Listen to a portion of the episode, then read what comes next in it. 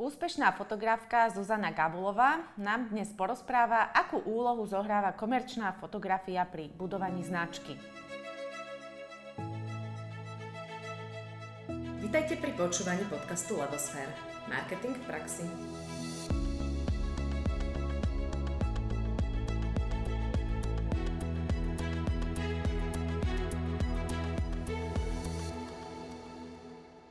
Ahoj Zuzka, vítaj v našom podcaste. Ahojte. Ahoj Zuzi. Zuzi, vieme o tebe, že máš na svojom konte veľa úspešných projektov a fotení. Vypichli by sme projekt Bystrik a Robopap, inšpirované slavným americkým fotografom Davidom Lašapialom, viaceré lokálne kampane pre DM Drogery Markt, kampaň pre ČSOB, lookbook pre Curaprox, módny editoriál v magazíne Emma, kalendár pre kvapku nádeje, katalóg pre francúzského modného návrhára eh, Didiera Parakiena, to je taký zvláštny, eh, zvláštne meno, a pre jeho značku Anatea.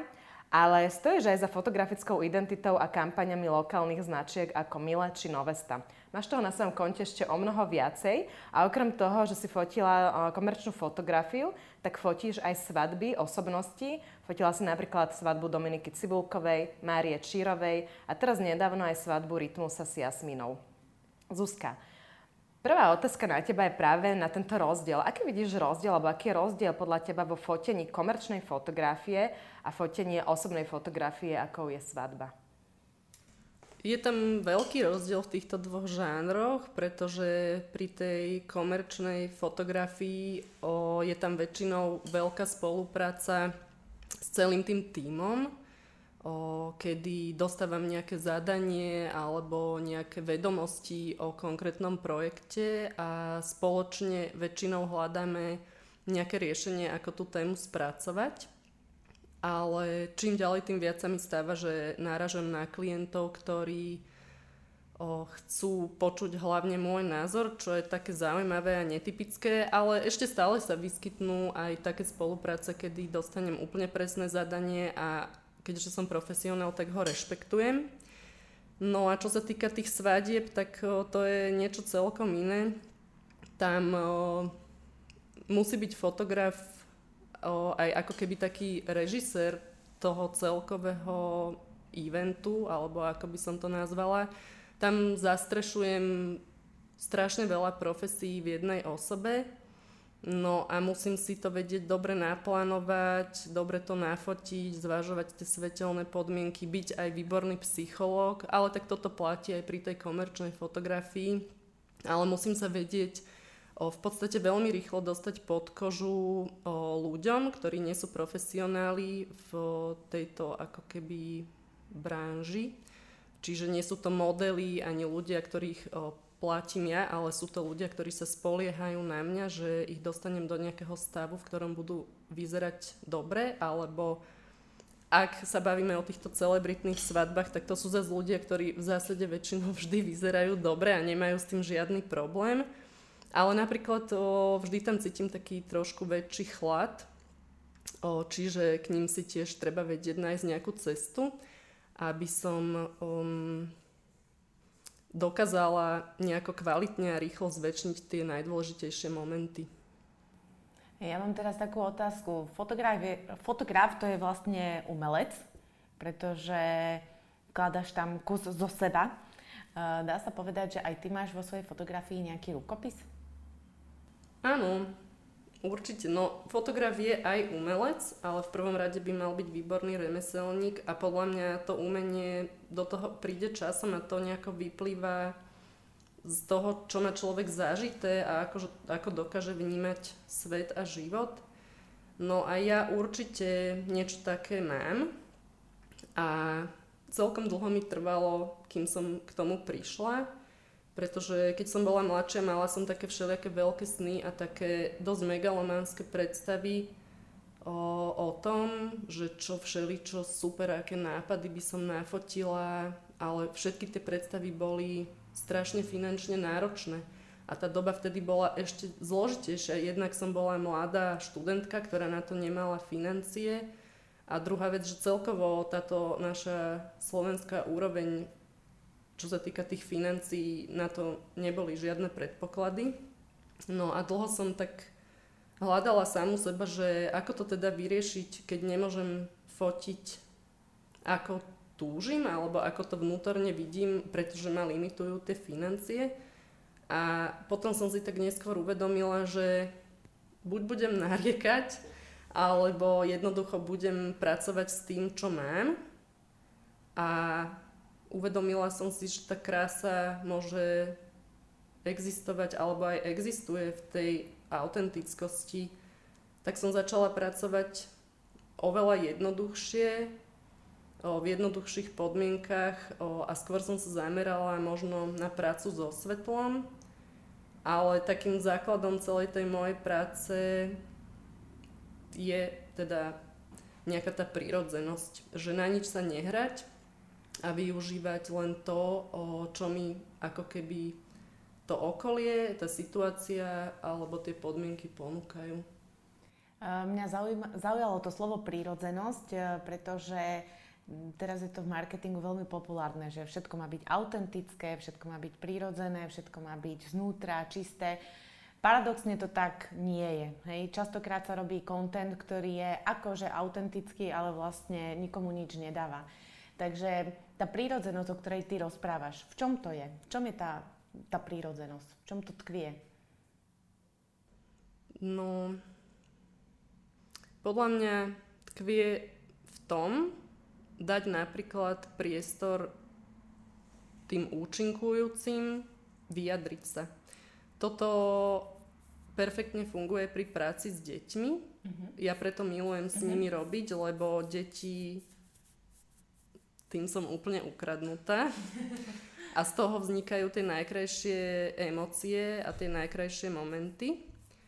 O, ale by som doplnila, že napriek tomu, že ja som zastancom tohto typu fotografie, že si myslím, že sú projekty, kde sa to vôbec hodiť nemusí. Mm-hmm. Že naozaj treba ako keby dbať na to, že čo tá značka potrebuje, čo chce prezentovať, ako chce osloviť cieľovú skupinu a nie za každú cenu o, sa na niečo hrať, čo nie je. Čiže podľa mňa treba to rešpektovať, že každý má nejakú tú svoju cestu a aj ja napriek tomu, že milujem túto prirodzenú fotku a vždy sa snažím na tých fotkách alebo do tých fotiek dostať nejako aj tú emociu, aj tú prírodzenosť, tak keď sa mi stane, že ma osloví klient s inou predstavou, o, ale stotožňujem sa s ním napríklad esteticky, tak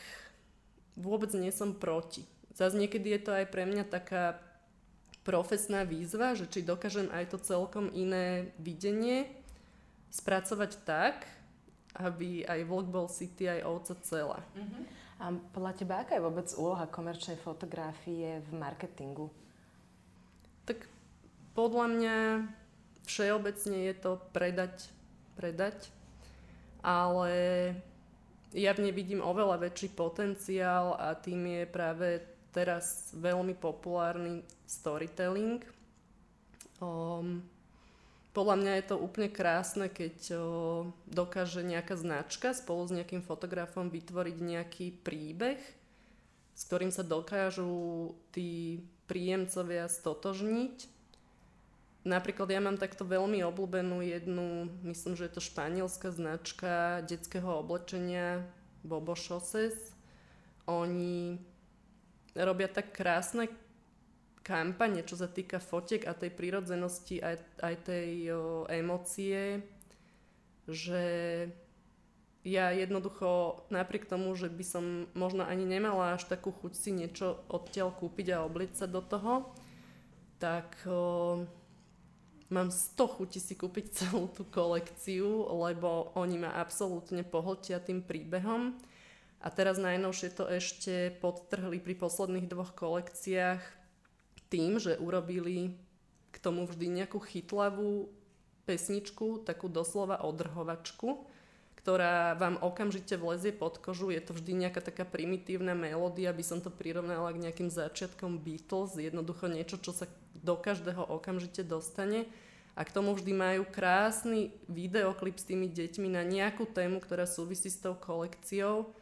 No tak z tohto som ja úplne hotová, že jednoducho nejaká lokálna značka, ktorá ani nie je veľmi známa vo svete, aj keď nejaké maminky fajnšmekerky ju registrujú, o, dokáže urobiť taký marketing, evidentne za nie veľmi vysoké peniaze a porozprávať mi v nejakej pesničke aj cez to svoje oblečenie taký príbeh, že napriek tomu, že tie veci sú podľa mňa strašne drahé, a vôbec nemajú až takú hodnotu, čo sa týka toho materiálu. Jednoducho ja strašne to chcem mať. Neznamená, že si to aj reálne kúpim, lebo ja som minimalista, ale najradšej by som sa do toho obliekla od hlavy po pety. A toto je podľa mňa taká výzva pre každého, že ono sa to tak dá robiť a dá sa to tak robiť všade a za akýchkoľvek podmienok.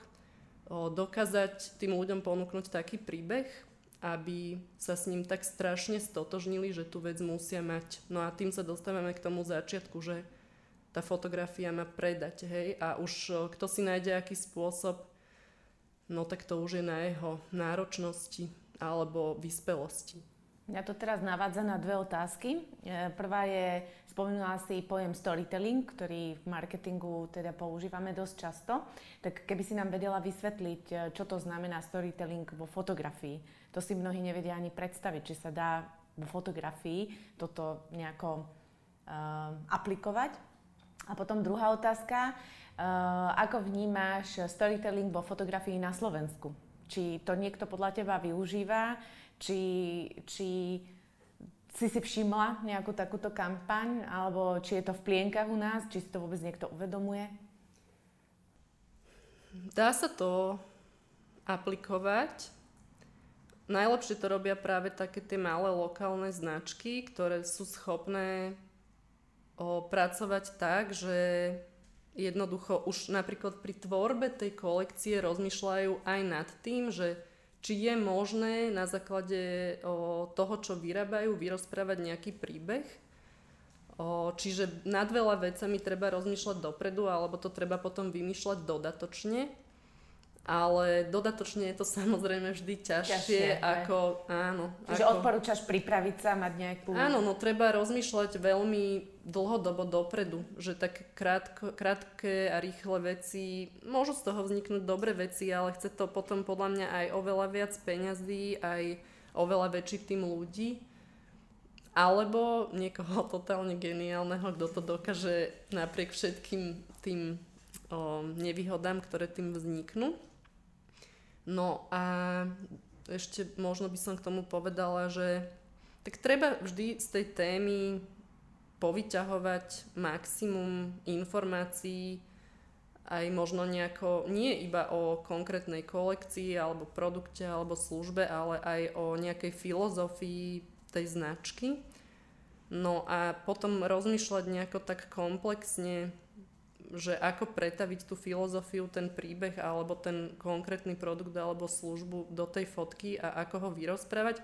Ťažko sa to robí v jednej fotografii, väčšinou je super, keď je to nejaký súbor fotografií, ale dá sa to. No, o, keby sme sa tomu chceli venovať viac, asi by to bolo nadlho, ale tak, asi takto by som to stručne zhrnula. A druhá otázka Druhá bola... otázka bola, či registruješ nejakú ako registruješ vôbec storytelling vo fotografii mm. na mhm. Slovensku? Či je skôr v plienkach, alebo už sa začal využívať? A tak registrujem ho. Mm, určite ho využíva veľa tých malých lokálnych značiek, s ktorými pracujem mm. aj ja. Mne sa tak zdá, že dokonca tam to začalo a skôr mám pocit, že tie veľké firmy a tie skutočne bohaté firmy, ktoré na tú reklamu majú tie budžety, za týmito malými značkami riadne pokrivkávajú.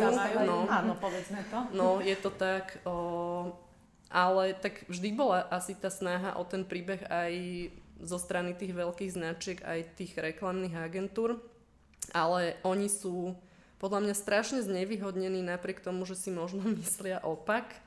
O, tým, že oni sa ako keby strašne prispôsobujú a boja sa o, presadiť viac svoj názor. Ja si myslím, že aj tie reklamné agentúry majú oveľa väčší potenciál, ako im je dopriaté ukázať, že jednoducho vždy boli a sú limitovaní strachom jednak aj o to, aby nestratili toho klienta ale aj strachom toho klienta, aby nestratil toho zákazníka a že tie maličké firmy sú ochotné oveľa viac riskovať a tým aj môžu dosiahnuť viac, ako keby, možno nie v tom finančnom svete, ale jednoducho v takej tej popularite alebo v tej love brand, hej, že, že dokážu si tých ľudí tak viac pritiahnuť a namotať.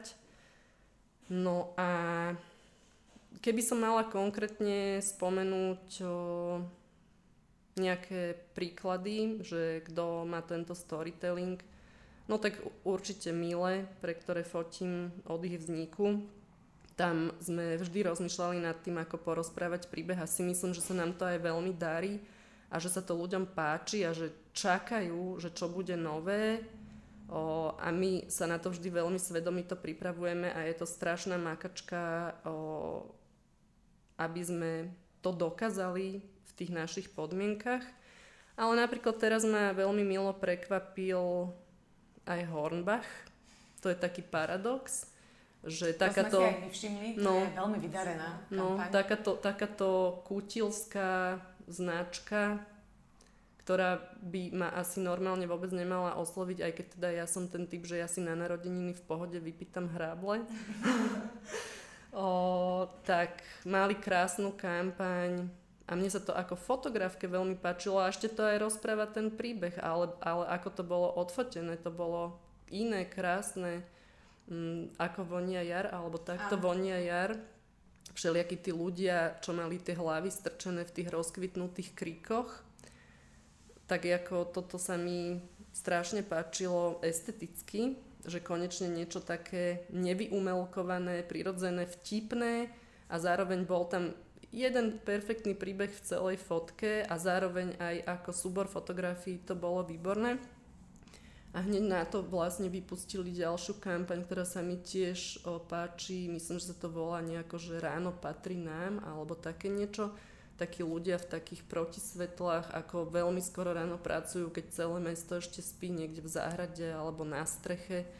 Tak toto sa mi tiež veľmi páči a oceňujem odvahu tejto značky, prísť s niečím takým viac lifestyleovým a podľa mňa sa tým úplne mení ako keby celé vnímanie toho Hornbachu, že dovtedy to bolo nejaké skladisko nejakých stavebných materiálov a teraz vedia pritiahnuť podľa mňa zákazníkov, pre ktorých to možno začína byť vec presty, že súčasťou takéhoto životného štýlu. Veľmi zaujímavé, Zuzka, o tom rozprávaš, ma napadá asi 5 otázok naraz, teraz zvažujem, že ktorá je najdôležitejšia. Ale mm, v podstate si spomenula to, že keď ste fotili Mile, a vlastne vždy, keď ho fotíte, tak veľmi dôležitá je pre vás príprava, že sa vlastne veľmi dôkladne na celé to fotenie pripravujete. A keby si nám tak vedela približiť, že vlastne v čom tá príprava spočíta, spočíva, lebo keď si predstavím veľkú korporátnu firmu, tak tam je štáb ľudí, osvetľovači, maskery, modely, neviem kto každý. Ale keď si predstavím menšiu firmu typu Mile, tak tam asi nemajú rozpočty na to, aby mali takýto štáb ľudí a není okolo nich takýto ten Ansábel. Ansábel, áno, mal som akurát na jazyku. A, čiže ako sa na to pripravujete? Čo je dôležité pred tým fotením mať? Základom je vždy tá kolekcia, keďže už spolu robíme strašne dlho a už sme si ako keby vytvorili takú nejakú metodiku, nazvime to, tak o, my už v podstate máme ten príbeh ako keby pri tom, keď dievčatá navrhujú tú kolekciu, hej. No a potom toto nám uľahčí strašne prácu v tých ďalších častiach. Potom musíme vybrať nejaké pekné lokácie, nakastovať deti, zohnať všetky rekvizity a všetky doplnky, topanky, ponožky alebo čo by bolo treba k takému foteniu. No a potom už to samotné fotenie, ktoré vždy trvá niekoľko dní, no a potom niekoľkodňová postprodukcia. Ja som to tak veľmi zostručnila, ale ono je to naozaj ťažký proces o, a vždy sme veľmi vyčerpané a je nás na to málo. O, ale tak vieme, že to nejako funguje, že to nejako zvládneme a že vždy ten výsledok bude super, ale naozaj si myslím, že každá osoba, čo na tom pracuje, do toho dáva asi trojnásobok síl bežného človeka pracujúceho na plný výkon, aby sme to dokázali vyprodukovať a vyrobiť v nejakej únosnej finančnej hranici čo je v tomto prípade taká výhoda, a to musím strašne poďakovať Miriam a Lenke, že už za tie roky o, sa z nich stali také profesionálky, že napríklad ja ako fotografka som totálne ušetrená tým o, prípravám. Že jednoducho oni už tak esteticky cítia a tak presne vedia, čo chcú povedať a čo svojimi produktami alebo svojou značkou sledujú, že ja už len prídem a fotím ako mm-hmm. pani. o, toto samozrejme pri iných výrobách vôbec nehrozí. Všade inde, kde je tá spolupráca krátkodobejšia, si musím tvrdo odmakať aj tú prípravu. A keď poviem, že tvrdo, tak to rovná sa polovica práce alebo možno tretina. Polovica je potom výroba, a po, teda tretina je potom výroba a tretina je postprodukcia. Ale teda napríklad tu už chodím iba fotiť a robím tú postprodukciu. A toto je úžasné na dlhodobých spoluprácach, že tie týmy už sa tak perfektne zohrajú, že všetko ide ľahšie. Už si rozumieme bez slov, už sme telepatky. O, jednoducho môžu mi akokoľvek abstraktne popísať svoje pocity, že čo od toho fotenia nového očakávajú? A ja už rozumiem. Na začiatku to tak nebolo, niekedy sme možno mali napríklad aj nejaký konflikt, lebo ani za pána sme nevedeli pochopiť jedna druhu, lebo neboli slova, ktorým by vyjadrili, čo chcú. A ja som sa bála, že nesplním ich predstavu, ale tá telepatia už funguje a a pribúda mi čím ďalej tým viac klientov, ktorí so mnou pracujú opakovane a vtedy cítim, že to funguje už aj s nimi. Čiže tá opakovaná spolupráca je podľa mňa obrovský prínos a podľa mňa zároveň aj zabezpečuje takú konzistenciu toho vizuálu tej značky, čiže to podľa mňa je najlepšie pre každého, že keď raz začal s niekým, s kým bol spokojný a keď sa už značka rozbehla, tak s tým človekom treba zotrvať a netreba vymýšľať, lebo ľudia milujú síce tú značku o, a to, čo tá značka produkuje, ale zároveň, keď je tá značka úspešná, to znamená, že ľudia milujú aj ten vizuál a že meniť ten vizuál by bol v podstate aj risk. Ja keď ťa tak počúvam, skúsme sa tak vrátiť na začiatok tej spolupráce s Mile, keď ste sa teda ešte nepoznali. Predstav si, že um, nás počúva podnikateľ, ktorý by potreboval niečo podobné, ako si ty spravila pre nich. Čo by si mu odporúčala? Kde by mal ísť? Ako, ako hľadať takého fotografa? Alebo ako sa na to pripraviť? Um, ako z toho von? Prakticky? To je, toto je veľmi ťažké. O, u nás to bolo trošku inak. Ja som bola napríklad s Miriam kolegyňa vo vydavateľstve plus 7 dní. Ja som tam bola fotografka, ona redaktorka a Lenka bola moja nevesta, ktorú som fotila a oni sa cez mňa dali dokopy a všetkým trom nám to vyšlo tak naraz, že sme boli náraz na materskej a medzi tým oni dostali tento nápad a keďže sme si boli také veľmi blízke, tak som im chcela pomôcť a o, som im to teda začala fotiť až to vyrastlo do takýchto obrovských rozmerov, čo vtedy nikto ani nesníval. No ale aby som sa vrátila k tomu, ako to chodí v reálnom živote, o, tak o, ja si to uvedomujem, že toto je veľmi ťažké nájsť fotografa alebo aj akéhokoľvek iného dodávateľa, ktorý by mi super vyhovoval alebo ktorý by vedel naplniť to moje zadanie, keď som v podstate ako keby v tejto sfére like. Mm-hmm. O, a nepracujem v nej a nepoznám tých ľudí a neviem ani, čo by som mal posúdiť, aby som si vybral dobré ja sama s tým mávam problém, keď hľadám dodavateľa na niečo, čo bežne nerobím. A vtedy si najviac uvedomujem, že aké musí byť ťažké vedieť sa rozhodnúť pre naozaj dobrého fotografa. No, ja by som v tomto smere asi ľuďom najviac odporúčila referencie o, a ústne tradovanie, ale tiež to nie je jedno, kto vám to odporúči. Mm-hmm. Zase záleží na tej vizuálnej úrovni toho človeka, ktorého sa pýtam. Čiže internet je super, ale dáte si do Google fotograf čohokoľvek a vyskočí vám tisíc odkazov, no ako sa máte zorientovať? No neexistuje. Ja tak minimálne, minimálne sa môžeme dohodnúť na tom, že že oplatí sa na tom stráviť nejaký čas, dať si poradiť, e, popozerať si prácu tých ľudí, e, možno sa aj rozhodnúť, že áno, fotografia je dôležitá súčasť kampane a budem do nej investovať, že má to zmysel, lebo no, vidíme, to že má... určite. No, tak akože jednoznačne podľa mňa naozaj dobrý fotograf nie je lacný. Určite. To si treba uvedomiť, že vy neplatíte len za to, že niekto príde so svojou technikou a stlačí spúšť, ale platíte za to, čo ten človek všetko vie, čo nie je vidno. Čiže ten človek musí byť musí zastávať milión funkcií, musí mať strašný rozhľad, musí stále násávať nejaké nové informácie, ísť s dobou, rozumieť aj tomu marketingu, aj ľuďom ako takým, aj potrebám, aj tej cieľovke, aby dokázal a to hovorím toto všetko iba tie netechnické veci, hej, že to, že je dobrý remeselník, to musí byť úplná samozrejmosť, ale to v tom fotografovi sa musí spájať strašne veľa toho, aby, aby vedel úplne dobre naplniť to zadanie toho klienta. A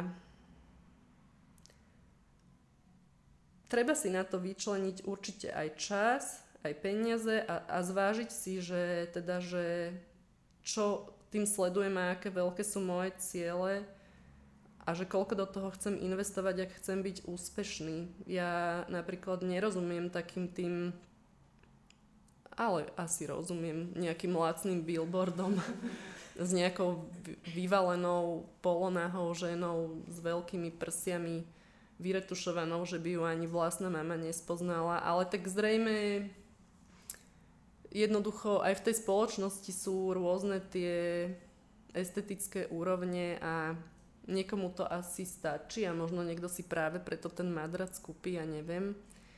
O, ja som príliš analytická a príliš náročná a mne by také riešenie nestačilo. A ešte čo by som odporúčila, že keď mám nejakú značku a hľadám fotografa o, a som nejaký zbehlý na tých dnešných sociálnych sieťach a napríklad sledujem aj svoju konkurenciu a väčšinou sa dá ľahko dopatrať k tomu, že kto to fotí tej konkurencii, tak možno by som skúsila osloviť toho fotografa alebo zisťovala, kde by som mohla, že ku komu podobnému, na podobnej úrovni by som sa vedela prepracovať a oslovila takto viacerých ľudí. To je asi taká najlepšia cesta, lebo naozaj to nie je ľahké nájsť si toho správneho. A ono podľa mňa jedna vec je nájsť toho správneho fotografa a potom druhá dôležitá vec je asi dať moje správne zadanie, lebo akýkoľvek geniálny fotograf, pokiaľ nedostane asi dobré zadanie, že čo ten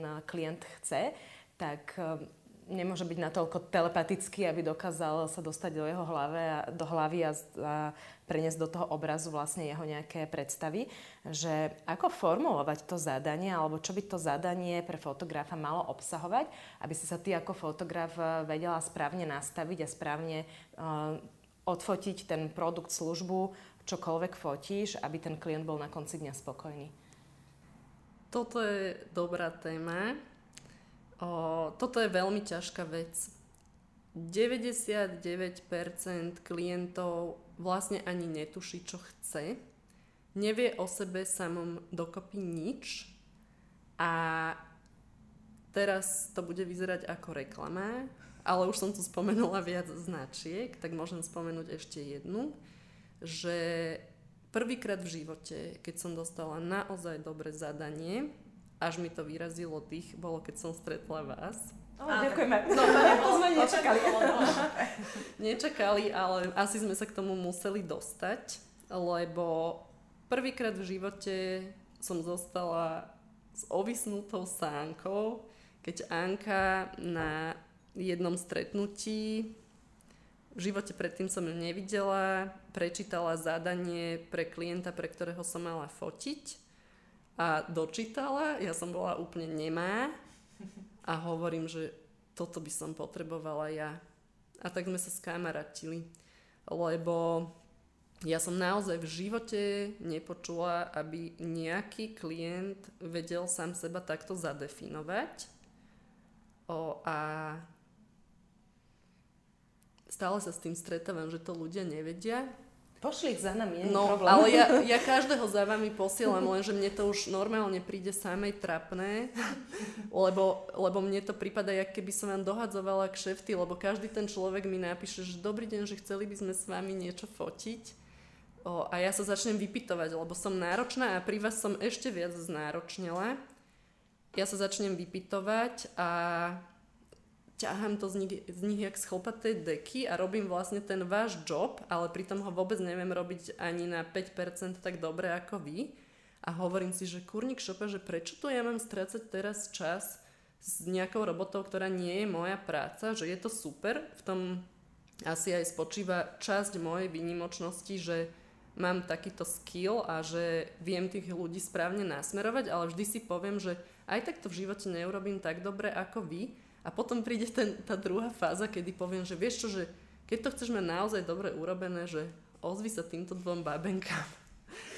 A potom si prípadám, akože, akože podmienujem prácu s niekým tým, že vás odporúčam, ale akože tieto služby nie sú lacné, ale podľa mňa, kto chce byť fakt profik a kto sa vidí v budúcnosti niekde, že naozaj chce byť v tej svojej práci dobrý, tak akokoľvek vysoká sa mu bude zdať tá čiastka na začiatku, tak časom pochopí jej prínos, lebo nebude musieť celé roky, rokuce, možno aj 10-15 rokov hľadať sám seba postupne a aj tak potom na to už raz bude mať a zaplatí si službu, ako ste vy, lebo pochopí, že dosiahol svoje limity a že ďalej sa nepohne.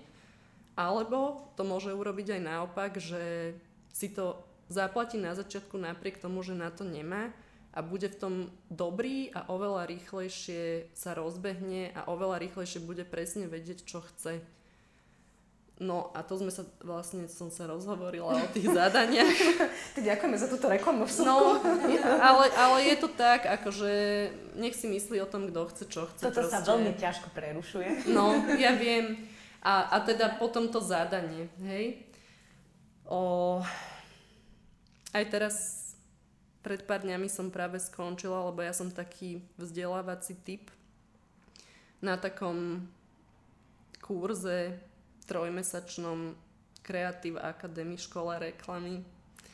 A na záver sme dostali zadanie od klienta, o, ktoré by sme mali teraz do týždňa spracovať ja ho tu aj mám v ruksaku o, a ja jednoducho už po tom zadaní od vás nemôžem byť nikdy dostatočne spokojná so žiadnym zadaním. Takže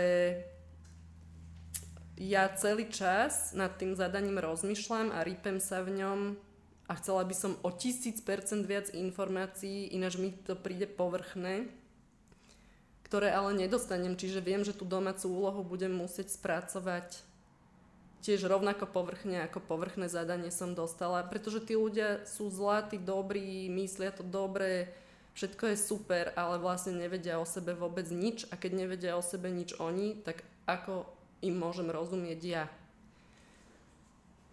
To zadanie pre mňa znamená nie iba zadanie k danej službe alebo produktu, že ako to nafotím. Ja potrebujem rozumieť aj tej značke. Potrebujem vedieť, kto sú, čo robia, aké sú ich ciele, kam to chcú ťahať, akú majú filozofiu, čo svojim podnikaním sledujú. To je prvá časť. A keď rozumiem dobre tej značke, a ich cieľom, lebo pre niekoho môže byť cieľ iba zarábať peniaze a pre niekoho tvoriť kultúru a pre niekoho ja neviem, byť esteticky zaujímavý a pre niekoho pomáhať niekomu nejaké zodpovedné podnikanie a čo ja viem čo. A keď im dobre rozumiem ako značke, tak potom môžem dobre rozumieť tomu ich produktu alebo službe a môžem ho dobre nafotiť tak, aby sa to dobre predalo alebo ponúklo. Hej? No a toto jednoducho nie sú ešte Slováci schopní dobre zodpovedať. Áno, to si načala tému, ktorá je takou väčšnou témou aj medzi marketérmi, pretože napísať dobrý brief, lebo tak sa to volá, zadanie je v podstate brief v našom žargone, Uh, nie je jednoduché. Keď sa to robí dlhé roky, tak už máte sklon sklzavať do totálnej jednoduchosti a začínate ten brief písať tak, že máte pocit, že všetci to už vedia, keďže ja to viem o mojej značke, tak všetci to už vedia takže poviete z toho len polovičku, ale ono to tak nie je. Každý jeden brief musí byť napísaný úplne na 100% mm. s absolútnou energiou a predstavou, čo potrebujem, ako to potrebujem. Pretože oprav ma, ak sa milím, ale aj ty ako fotograf, umelec, ale aj remeselník potrebuješ tie mantinely na to, aby si mohla byť maximálne kreatívna. No, no to 100% platí táto veta. 100%. To je to, čím sa my v tom celom riadíme. A vždy radšej dáme na papier. Ono to nejde o to, že musí byť ten brief 10 stránový, tu nejde o rozsah, ale tu ide o hĺbku toho obsahu. Áno. Takže, aby mm. sme boli úplne presné. Áno, a v tomto sme sa dokonale stretli. tak poďme na záverečné dve otázky, ktoré máme pripravené vlastne pre všetkých našich um, hostí rovnaké. A Zuzi, čo pre teba znamená fotenie? Tak je to v prvom rade moja práca, moje živobytie, ale asi aj veľká vášeň a splnený sen, splnený sen, lebo ja som na začiatku síce vnútorne veľmi chcela byť fotografka, ale nikdy som neverila, že aj naozaj budem. A už dávno to predčilo všetky moje očakávania, sny. Aj keď tou rutinou sa človek dostane už do toho stavu, že je ťažké stále hľadať tie nové veci, ktoré ma potešia, ale asi má ma pán Božko rád, lebo napriek tomu, že už by som mohla byť aj nejaká unavená, tak mi posiela do cesty stále krásne a stále krajšie projekty, a čo je úžasné, že s perfektnými ľuďmi. Že, že ten môj svet sa aj vďaka tej práci tak nádherne očisťuje a že mám úžasných ľudí okolo seba a fakt sa mi stane iba možno 1%, že zajdem omylom do nejakej uličky, kde som zajsť nemusela ale aj to je poučné. No. A je krásna tá práca, že napriek tomu, že by možno niekto mal pocit, že sa to už nedá nikam posúvať, vždy sa to dá posúvať, vždy sa dá o, vzdelávať a to učenie mňa strašne baví a uvedomujem si, že ako keby keď už som dosiahla nejakú tú množinu toho, čo som mohla v tej fotografii mať, tak som začala do toho ako keby zaťahovať ďalšie nejaké smery alebo vedy, že som začala čítať knihy z úplne iných odvetví, totálne odveci, ktoré s tým na prvý pohľad vôbec nesúvisia a všade nájdem presahy. A toto asi pre mňa znamená to fotenie, že ponúka mi stále nejaké nové možnosti, ako rásť a ako nezažívať stále dokola to isté, ale ako zažívať stále niečo iné, aby ma život bavil a učiť sa. No, to bola fakt krásna odpoveď, až e, sa ťažko na to reaguje.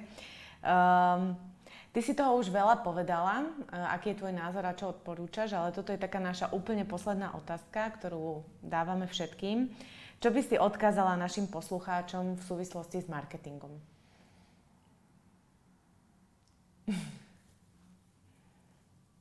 aby už na začiatku dobre porozmýšľali, kto sú a kam chcú smerovať.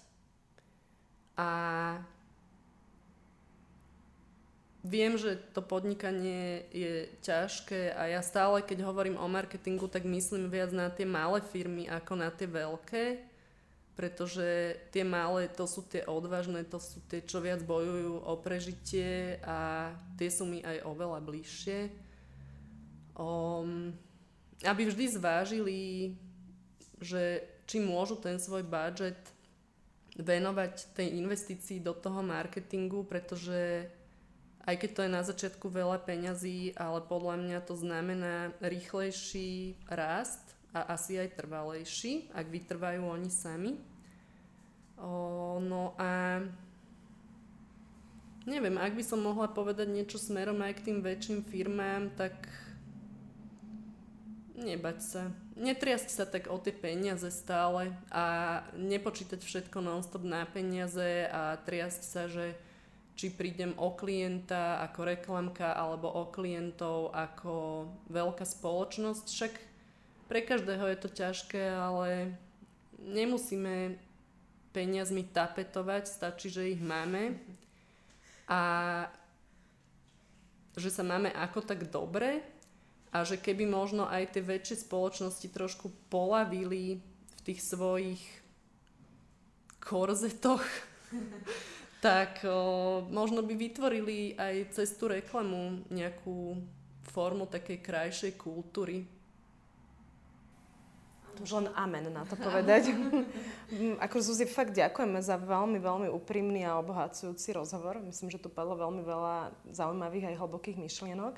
A veľmi ti želáme, nech sa ti aj naďalej tak darí. Nech máš stále také krásne a ešte krajšie projektiky a nech tvoje fotografie spríjemňujú toto naše prostredie a nech ho robia krajším a estetickejším.